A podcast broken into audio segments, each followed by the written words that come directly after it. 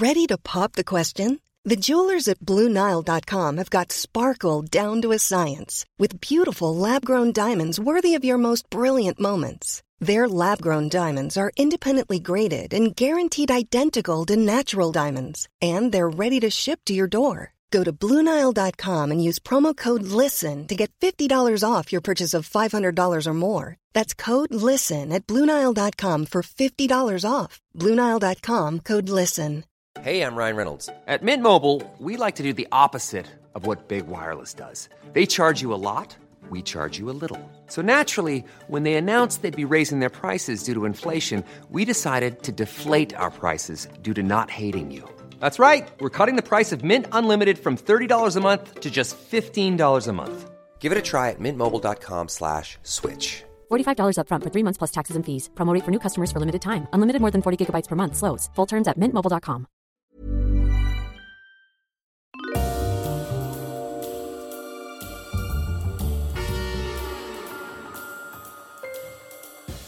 Ladies and gentlemen, welcome to Histories of the Unexpected, the show in which we demonstrate that everything, simply everything you can possibly think of, has its own history, like anchovies, oil, and earthquakes. I feel that the ground seems to be trembling underneath us in the United Kingdom at the moment. I think we should also think about doing, very seriously, about doing idiocy, arrogance, robots, freefall, cliff edge. We are we are recording this on the thirtieth of September twenty twenty-two, and the pound is tumbling, the mortgage market is in disarray, the I M F have basically said we are the people running this country, the Prime Minister and the Chancellor of the Exchequer are lunatics.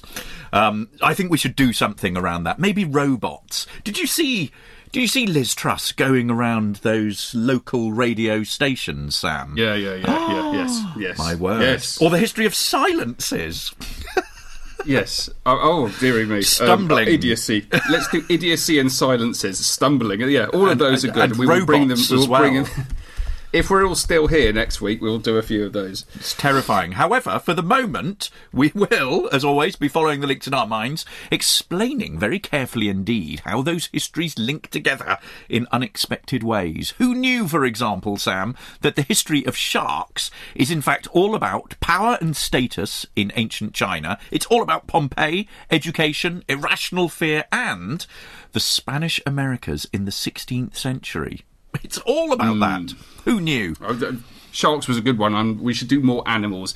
Um, let me say of my fellow presenter, you may be wondering who he is. Well, he likes nothing more than a gathering of souls, a chance to reminisce, a meeting in which the power of the past ignites the conversation. He is Professor Extraordinaire of Early Modern British History at Plymouth University. It's James Daybell. Hello, James. Hello, Sam. Well, you may well be wondering who is that unattributed voice so ably helping Daybell co-pilot this very episode. Well, let's just say he is the long-lost brother of the history world. Is the famous historical adventurer Doctor Sam Willis. Hello everyone. Um, today we are going to be doing reunions, which is quite exciting. We are. Um, it's a it's a topic that is uh, kind of incredibly complicated in its links with history the more you think about it. I wasn't quite sure what I was going to do, and I'm not entirely sure I've, I've really got to the bottom of its potential. It's a fascinating topic. It really is. The reason we're doing it is in honour of the fact that I recently had a an old college reunion. Uh, I went back to my old college in Oxford, Hertford College, uh, where I was, I think I, I matriculated in nineteen ninety-one, of all things. Matriculation is is the ceremony that you have that basically inducts you into the university uh, rather than graduation. It, that sort of the onus is put on matriculation rather than graduation. I stayed there for three years, and it's the first time I've gone back in almost thirty years to something called a Gaudy, which is an Oxford tradition. Um, and I met up with my fantastic friend, uh, Chris Parkins there, uh, who is a very avid listener to Histories of the Unexpected. Very, very avid listener. In fact, he uh, he had listened to ten. I think I said this last week. He'd listened to ten you episodes did, you did, yeah. while he was painting the kitchen, um, which I just found extraordinary. Uh, so I'm going to talk a little bit about that. It was what prompted me. But I think it, you're right. It, uh, doing the research about this, it it really does have so much potential, and is, and also is a way of connecting the past to the present. Yeah. And one of the things yeah. that I was coming coming across a lot was there were lots of school and college reunions, people who knew each other, you know, decades ago, but lots of military reunions. You know, we've just had a load of sort of um, you know, anniversaries of of, of D-Day and Dunkirk, all those sorts of things. And you know, and there you've got soldiers who are being, you know, reunited with each other. Also, I'm thinking about, I've got a new project that is burgeoning around the history of separation. And actually, so the the other side of separation is the is reunion. And there's some really interesting, really interesting stuff around diaspora, um, families being separated, then coming back together, that I think is is really, really, really interesting. Yeah. Um, and that kind of struck me, the the idea that um, you you you need to have a moving away before you can have a reunion, and that means that the history of travel is kind of uh, intricately linked to the question of reunions. And if you think about different societies that uh, in different locations, and how um, some of them would not necessarily ever be in a situation where they would have to have a reunion, because they might live in small kinship groups, uh, might be isolated. I was thinking about, um, you know, rural communities. You've talked about um, communities in mountains before, isolated communities, communities on islands. Um, so people who, who may not have had the opportunity to go away at all. And you you live a life in which you are surrounded by your friends and your family, and it never changes. The only thing that changes are people who are born and people who die. Mm. And there are certainly um, uh, uh, cultures around the world where that was the case. So I had a little think about that, um, and I'm going to talk a little bit about that. And and also there's the kind of the value of a reunion, what it does. It, you know, it re- reinforces ties of kinship, and, and sort of why people choose to have reunions. I suppose we've had a, a bit of a reunion, James. I feel like I've been reunited with our book, Histories of the Unexpected. Oh, yes. I did um, terrific. Because, yes. Yeah, uh, with the um, the paperback's just come out, and it was um, it was delayed because of COVID. Yes. And uh, so uh, I've got a lovely box of these uh, very, very handsome books. Um, and I was really enjoying um, being reunited with the uh, the titles of what we did all that time ago, in the, the history of rubbish, or snow, or cats, or the smile, uh, chimneys, boxes, clocks, holes, uh, dreams, hair, the paperclip. It's all good stuff, um, and that was a kind of. It, it really is a, a a very powerful way of uniting you with something that's happened in your past. Um, which is essentially what this whole reunion story is all about. Oh, I was quite struck by the, the arrival of those books, and thank you to the wonderful team at Atlantic for doing such a splendid job on this. The cover is lovely. It's bright yellow, so really captivating. Um, for me, though, um, my daughters are now of an age where they are actually interested in what I write, and I found them both the other day. We, we're, we're really draconian in our family, and they get up at six thirty in the morning and have to read for half an hour before they before they're allowed to do anything else. This is a sort of tradition that it's sort of uh, that a habit that has been developed over the last couple of years. I caught them both the other morning reading a copy of our book, uh, and actually then and actually then afterwards talking to me about it. So they'd actually read it, and I, you know, I, it was it was it was extraordinary. They loved the they particularly loved the start. You know, the, the the chapter on the hand. I think that was your bit. So, so they didn't didn't actually didn't actually appreciate anything that their father had written. But you, I think that was your idea, sort of knocking on the knocking on people's brain um, to sort of, you know, force the history in. So, do you want to start, yeah. or shall I start, or? Don't mind. Well, I'll just start with a little, a little bit um, because uh, there's a chance I'm heading off to China again soon. Ooh. To do some more filming for National Geographic, which is good. I haven't been Ooh. been for three or four years now, and um, that was Ooh. after going, you know, every year for, for about seven years. And um, where are you going? Just thinking about. Uh, oh, well, I'm not entirely sure yet, but, but probably China? Around Chengdu and Ooh. then Beijing.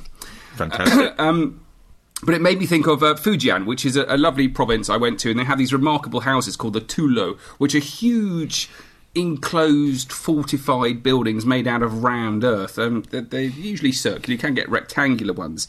Um, and they're fascinating because they provide communal housing for up to eight hundred people. Um, and I was lucky enough to go and explore some of these remarkable structures. Um, and they're very cleverly made, actually. The, the, the, the rammed earth of the of the walls is mixed with stone, bamboo, wood, a variety of other materials, and um, it makes it uh, earthquake-proof, as well as wind-proof and well-ventilated. It's a really a really clever piece of architecture. Now, the point about it is is that not just it's a home for eight hundred people, but um, it's a it was occupied usually by one large family clan of several generations. Um, a few of them have more than one, but, but the majority of them were just one family. And you essentially are living under one roof with eight hundred people that you are related to. Um, and it's an ex- extraordinary um, way of thinking about about about living. Um, and these Tulou have been built from... They date, some of them date back to the twelfth century. And the most recent one's built in the twentieth century. So I've got eight hundred years uh, of this history as well. Um, and uh, it's fascinating the way that it's all structured. So not only are you living under one roof with your eight hundred family members, um, but the, the, all of the, the the the buildings are created equal. They're built of the same material, the same decoration, the same style of windows and doors. There's no um, kind of vertical structure of society. Very, very uh, clear communal living. Um, and uh, it made me realise that if you're, this is one of the finest examples that I've come across, anyway, of um, uh, of it, the society being created in which reunions are less likely than others because everyone's living together. There's little travel, uh, and um, and you, you live your life as it as it is, as it as it appears. Mm. Excellent. I could imagine living under a. One single roof with eight hundred members of my family. Actually, I could imagine it, and it would, eight hundred it would, day it would, it would, wow. it would be terrifying, utterly terrifying. So I'm going to talk a little bit about um, about Gaudies, um, since I went to one uh, a couple of weekends ago, and this is the tradition that it's an old college tradition. It's an Oxford tradition that old members are invited back to their college roughly every decade with their contemporaries, and it's usually over, it spans several years. So I think, as I said, I was there with people who were there nineteen ninety-one to ninety-three, so there were people that my year and then two years above. And what it involves is you have dinner in hall, you spend the night there, you stay in college rooms. It's highly subsidised. It's it's brilliant. Uh, and it's a way of keeping in touch with people that you knew as undergraduates. So it is a real a real reunion. It's interesting to connect with your old college, your old friends, to see what people were doing. I mean, there, Krishna Guru Murthy was in a couple of years above me and was back there uh, in college. Uh, so it was a really amazing time. The, the, one of the things that struck me was was people's hair. Um, it had either receded or greyed, and um, and in a way that mine hasn't. Uh, and my, my my good friend Chris uh, asked me if I actually dyed my hair. So I, I thought, obviously not. No, no, no, no. I've just, just you know, very good genes. Um, so I was thinking about the sort of the history of this, which is a long-standing tradition.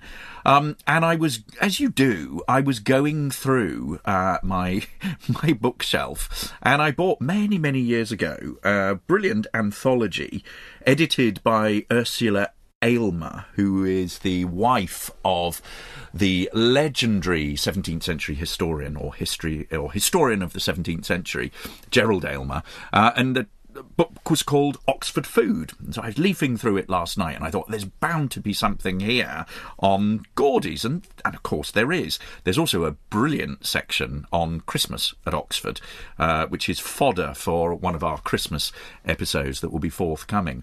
And what I found um, in the book was a wonderful um, menu that survived of a centenary Gaudy. So instead of the sort of usual Gaudy dinner, this is a centenary, um, for, which was uh, they provided a buffet supper for about five hundred guests at Saint Anne's College on the thirtieth of June, nineteen seventy-nine. And this was to celebrate the college's centenary.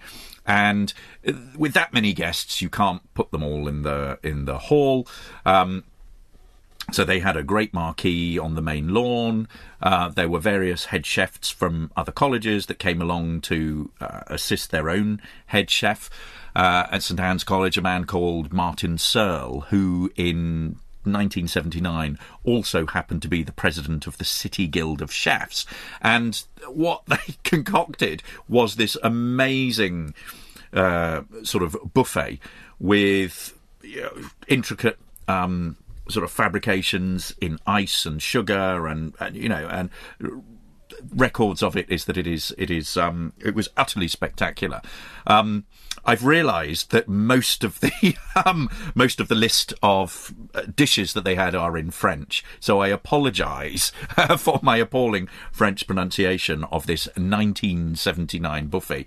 Melon frappé au porto, there's salmon, uh, Scottish salmon, uh there's uh, York ham, i'm i'm translating here, there was lamb, there was terrine of duck, all sorts of salads, there were lots of different uh, types of potato, Waldorf, Egyptian, Niçoise, um, uh, there were sauces, mayonnaise, vinaigrette, mint sauce, uh, cream sauce, there were uh, champagne with strawberries, soufflé milanese, uh, café, a, a wine list uh, that had muscadet, um, reds and whites, and, you know, very sort of exquisite uh, stuff. They had fillets of beef and pâté and and tongue of beef and um, and Parisian uh, duck.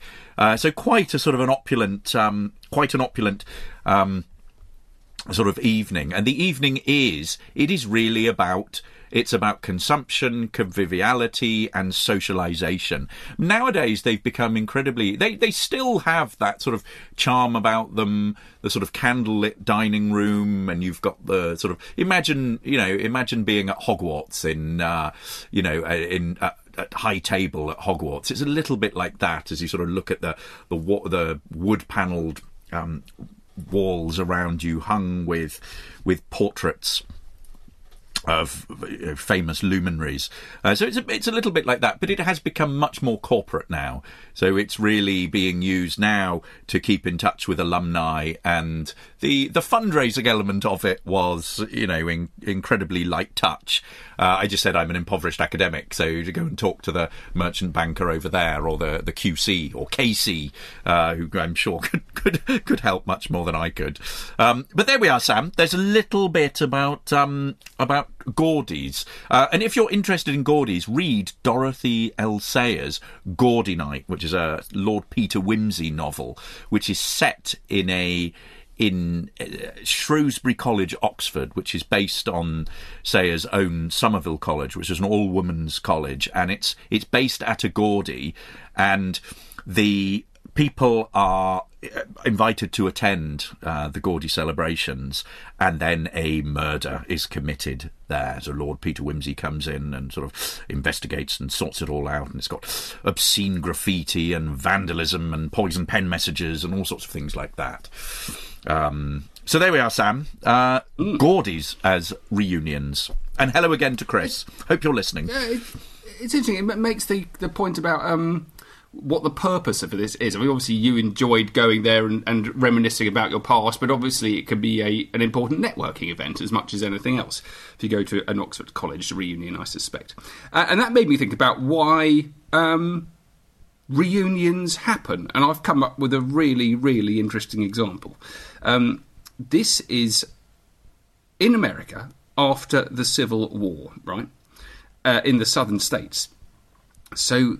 it's all to do with Confederate veterans organising themselves, um, and the reasons behind why they do it.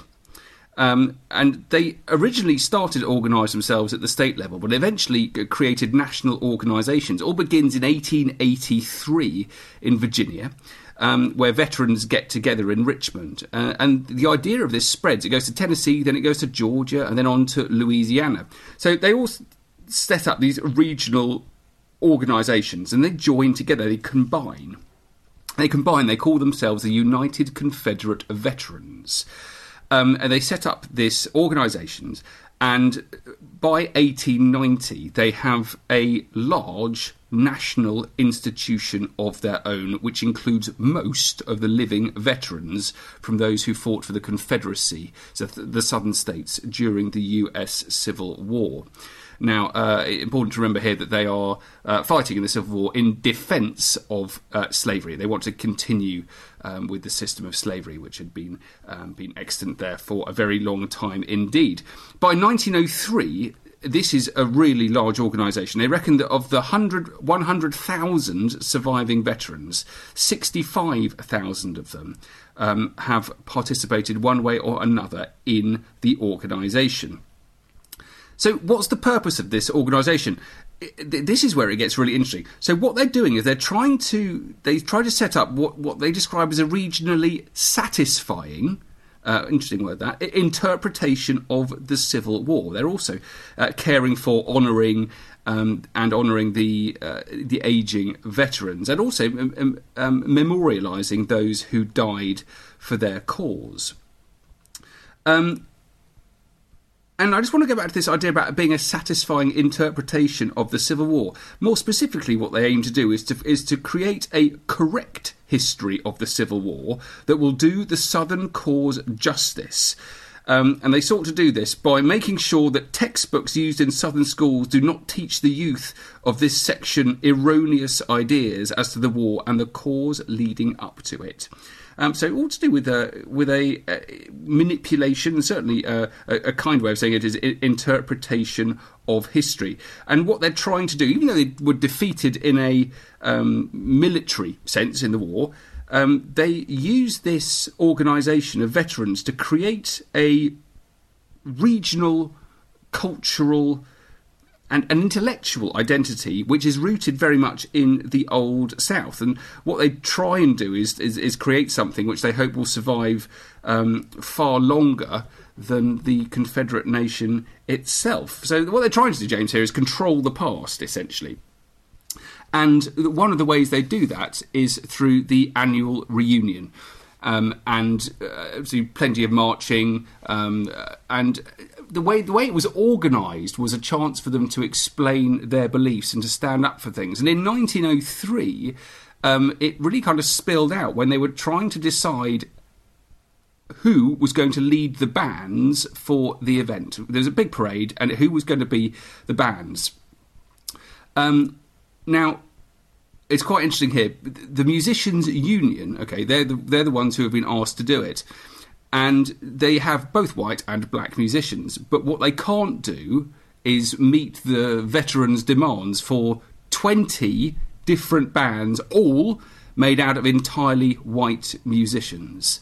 Um, uh, one reporter described it here. He said that a Negro band would be like a red flag before an army of old Confederate veterans who fought for four long years over the black man. And he goes on to admit that uh, many of the veterans do not care for any coloured bands to lead them in the big parade. Um, but there's a different interpretation of this as well, which I thought was interesting. So many of the veterans, what they do is they actually express their desire to have black musicians lead the parade, on the basis, though, that it reflected a long tradition of white audiences listening to black performers. Um, in the end, they um, they refused to, to employ black musicians at all for their parade. Um, and that was just one aspect of the uh, overt racism uh, which coloured this um, this particular this p- particular reunion. But it happened again and again with every annual reunion. They were using it as an opportunity to um, carry on um, with the beliefs and the ideas that they had been forced to give up by losing the American Civil War. Millions of people have lost weight with personalized plans from Noom. Like Evan, who can't stand salads and still lost fifty pounds. Salads generally for most people are the easy button, right? For me, that wasn't an option. I never really was a salad guy. That's just not who I am. But Noom worked for me. Get your personalized plan today at Noom dot com. Real Noom user compensated to provide their story. In four weeks, the typical Noom user can expect to lose one to two pounds per week. Individual results may vary. When you make decisions for your company, you look for the no-brainers. If you have a lot of mailing to do, Stamps dot com is the ultimate no-brainer. Use the Stamps dot com mobile app to mail everything you need to keep your business running with up to eighty-nine percent off U S P S and U P S. Make the same no-brainer decision as over one million other businesses with Stamps dot com. Use code PROGRAM for a special offer. That's Stamps dot com, code PROGRAM.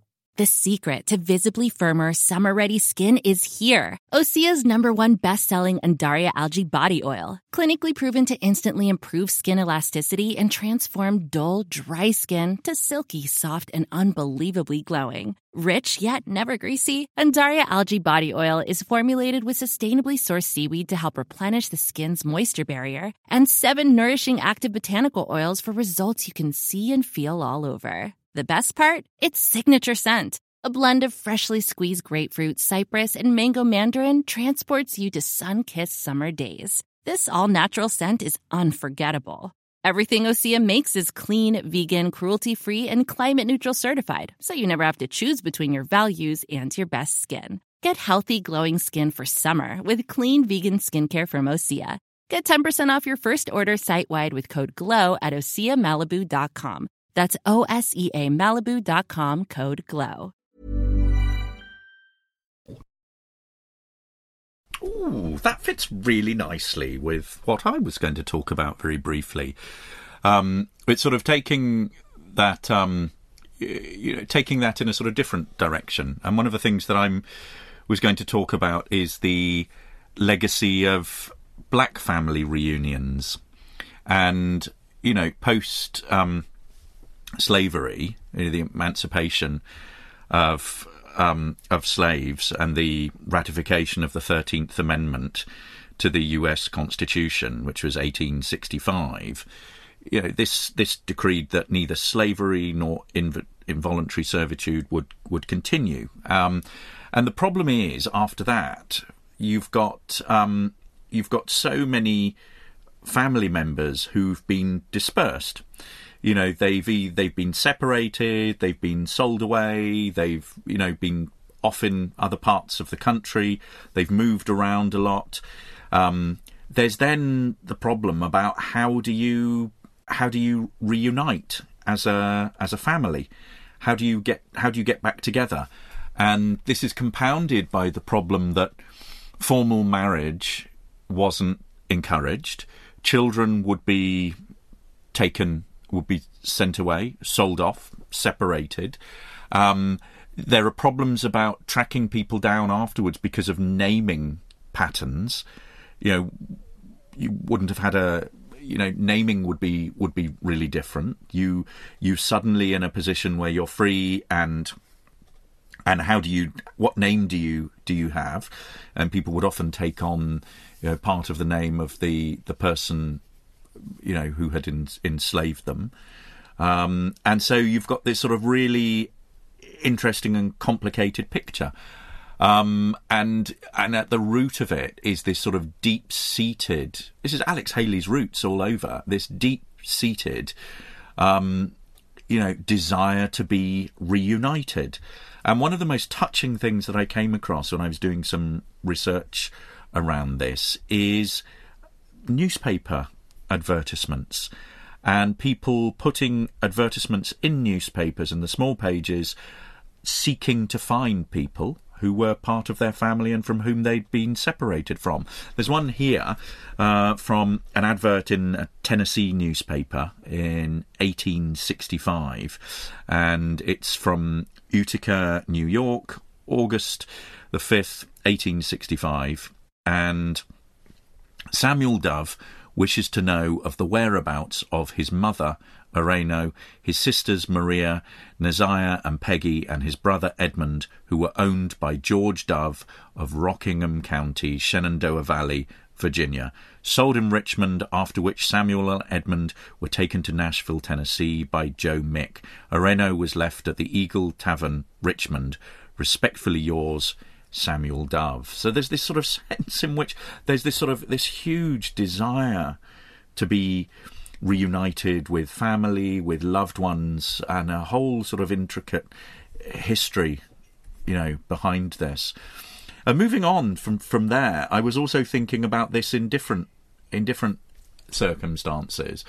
um, of family reunions. And I was thinking also about the reunions during the after the Second World War, with, you know, menfolk generally uh, going off to fight, and then when the war was over, people people coming coming back, and a lot of this is captured in oral history, and you know, people reminiscing about the occasions when they were, you know, reunited with with loved ones, and a great uh, source for this is the People's War website. We've used this in the past. This is the B B C project from several years ago. It's now not being updated, but it has been archived. And it was an attempt to go around and interview a particular generation of people who had experienced the war and who to capture those memories uh, for posterity. And there's one really interesting um, oral history account by a woman called Pam Winter uh, that was added with her with her permission, which talks about the reunion of people after the war was over. And I just want to read you some extracts from this. "When we knew the war was over, the community spirit still prevailed. All the women took out their most precious provisions and contributed to street parties. Everybody rejoiced and everything was red, white and blue. I remember having a necklace with red, white and blue beads. It wasn't like the Jubilee. People just found red, white and blue. It was a luxury because there was a sh- paper shortage, so everything was homemade. The weather was glorious. There was no shortage of food, although rationing was still on. There was so much food because everyone contributed. People ate all day. There were home brews too, ginger beers, sarsaparillas. The men started to come home, and unfortunately, some men and women didn't come. The men were demobbed and given a suit, a trilby, shoes, a raincoat, and about fifty pounds each. This was enough for a deposit on a house. We were very fortunate. All my relatives returned, even though they had been all over the world. Homelessness was a serious problem in the big cities, and many men returned home to find families and homes destroyed. There was no counselling service then for all the children with no fathers. We had German prisoners billeted too. Girls that became friendly with them were ostracised. People of German origin in the Second World War changed their names. There was a great relief in the community that people no longer had to be secretive of their origins. There was a spirit of openness after the war. There was evidence of mass immigration. There was nowhere you could go without finding someone of different races. And so it goes on. When people came back from the war, everything changed and you could use transport. But I think what what's really interesting in that is this, what it doesn't say is the it doesn't talk about the sort of the emotional side of reunion, the kind of joy that might you know, might expect of being reunited with loved ones. But what it does get is that kind of that mass movement of people returning and being reunited, or coming back and finding, expecting to be reunited, and actually finding that there was nobody there, that everything had been destroyed, that people had been killed without knowing about this. And then what is the sort of psychological damage of that? How are people, you know, how do you unpick the emotional side of those kinds of those kinds of experiences? I think we could go on and on with with reunion in all sorts of different ways, but maybe you've got something to finish us up with, Sam. Yeah, well, just the idea of um of you kind of touched on it there, but n- knowing who to reunite with. You've got to kind of, Ooh. especially with families, you know who your friends are, but it's obviously linked with the history of genealogy. Yes. And being able to map your family trees. Uh, and I looked into this a little bit, but in America particularly, it seems to have, you know, started from about eighteen fifty onwards. By eighteen seventy, um, there was a, a really, a, a sort of lots and lots of people were very much interested in family history. Um, one of the interesting parts about this was um, this is an appeal for someone. Uh, he's, he's set up a journal in, in the States in eighteen seventy-five, um, and he is a, a genealogist, a guy called G T Ryden.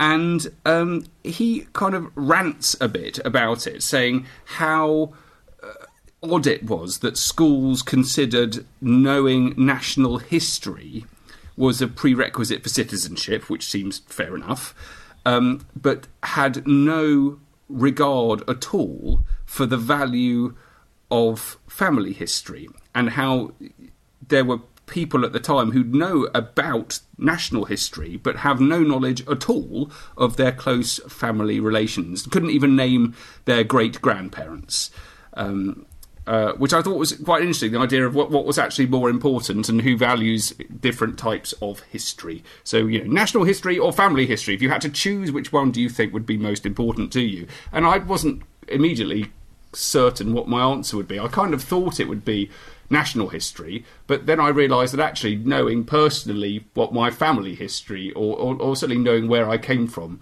um, was a kind of an important bedrock, which I'd want to tick off first before um, before learning anything else. I'm not sure what you think about that. Oh, what I think is actually a, a sort of bit of both.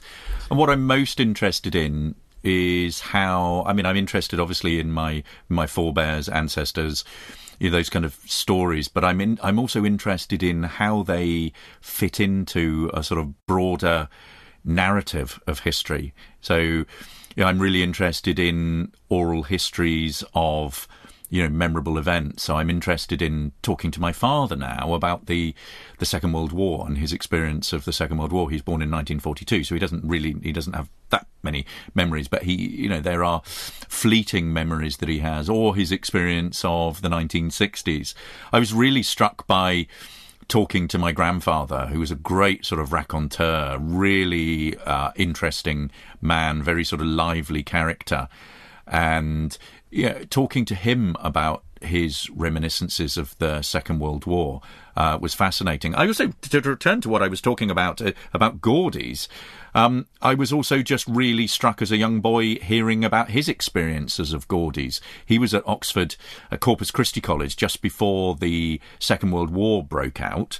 Um, he was he was about eighteen, nineteen. He was in the officer training corps. He actually left Oxford to go and fight, and then never came back to sort of finish his degree. He was given a war degree because, you know, basically he'd moved on, got married, had my father, um, and was, you know, settling down to family life. But one of the things that he always did was go back to his old college every ten years, and I would be sort of, I would hear his reminiscences of the various people that he, he met up with. And there were a couple of really strong friends that he still kept very sort of closely in touch with. And actually, when I was at Oxford myself as an undergraduate, I met up with them. Um, and so there was that sort of generational sort of thing, which was really interesting. So I, do, I, don't, I hadn't planned to talk about that at all. But, but yes, that sort of interweaving of different kinds of history, I think, is, you know, is really important. And it's something that you find... Um,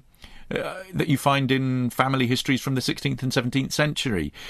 Um, where people are narrating, uh, when they're writing sort of diaries or histories of the family, so they're recording events as they go along. You've got the minutiae of day-to-day life, then often juxtaposed with, oh, by the way, the king was executed today, or some, you know, something like that. Um, it's all about perspective, Sam Willis. Interesting stuff. Well, guys, I hope you've enjoyed listening to our history of reunions. I have, and uh, I think we could... Um...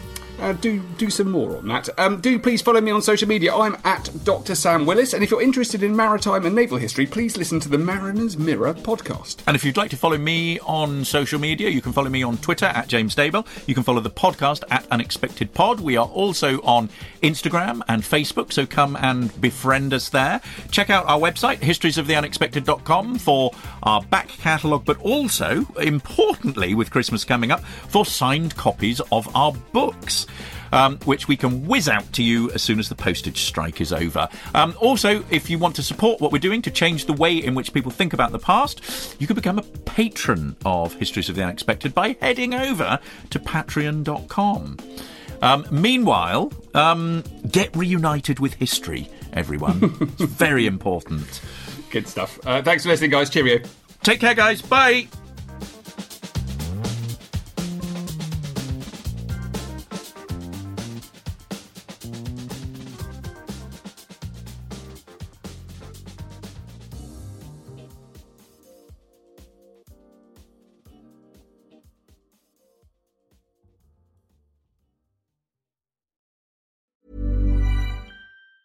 Hey, it's Danny Pellegrino from Everything Iconic. Ready to upgrade your style game without blowing your budget? Check out Quince. They've got all the good stuff, shirts and polos, activewear and fine leather goods, all at fifty to eighty percent less than other high-end brands. And the best part? They're all about safe, ethical and responsible manufacturing. Get that luxury vibe without the luxury price tag. Hit up quince.com slash upgrade for free shipping and three sixty-five day returns on your next order. That's quince.com slash upgrade. Hi, I'm Daniel, founder of Pretty Litter. Cats and cat owners deserve better than any old-fashioned litter. That's why I teamed up with scientists and veterinarians to create Pretty Litter. Its innovative crystal formula has superior odor control and weighs up to eighty percent less than clay litter. Pretty Litter even monitors health by changing colors to help detect early signs of potential illness. It's the world's smartest kitty litter. Go to pretty litter dot com and use code ACAST for twenty percent off your first order and a free cat toy. Terms and conditions apply. See site for details.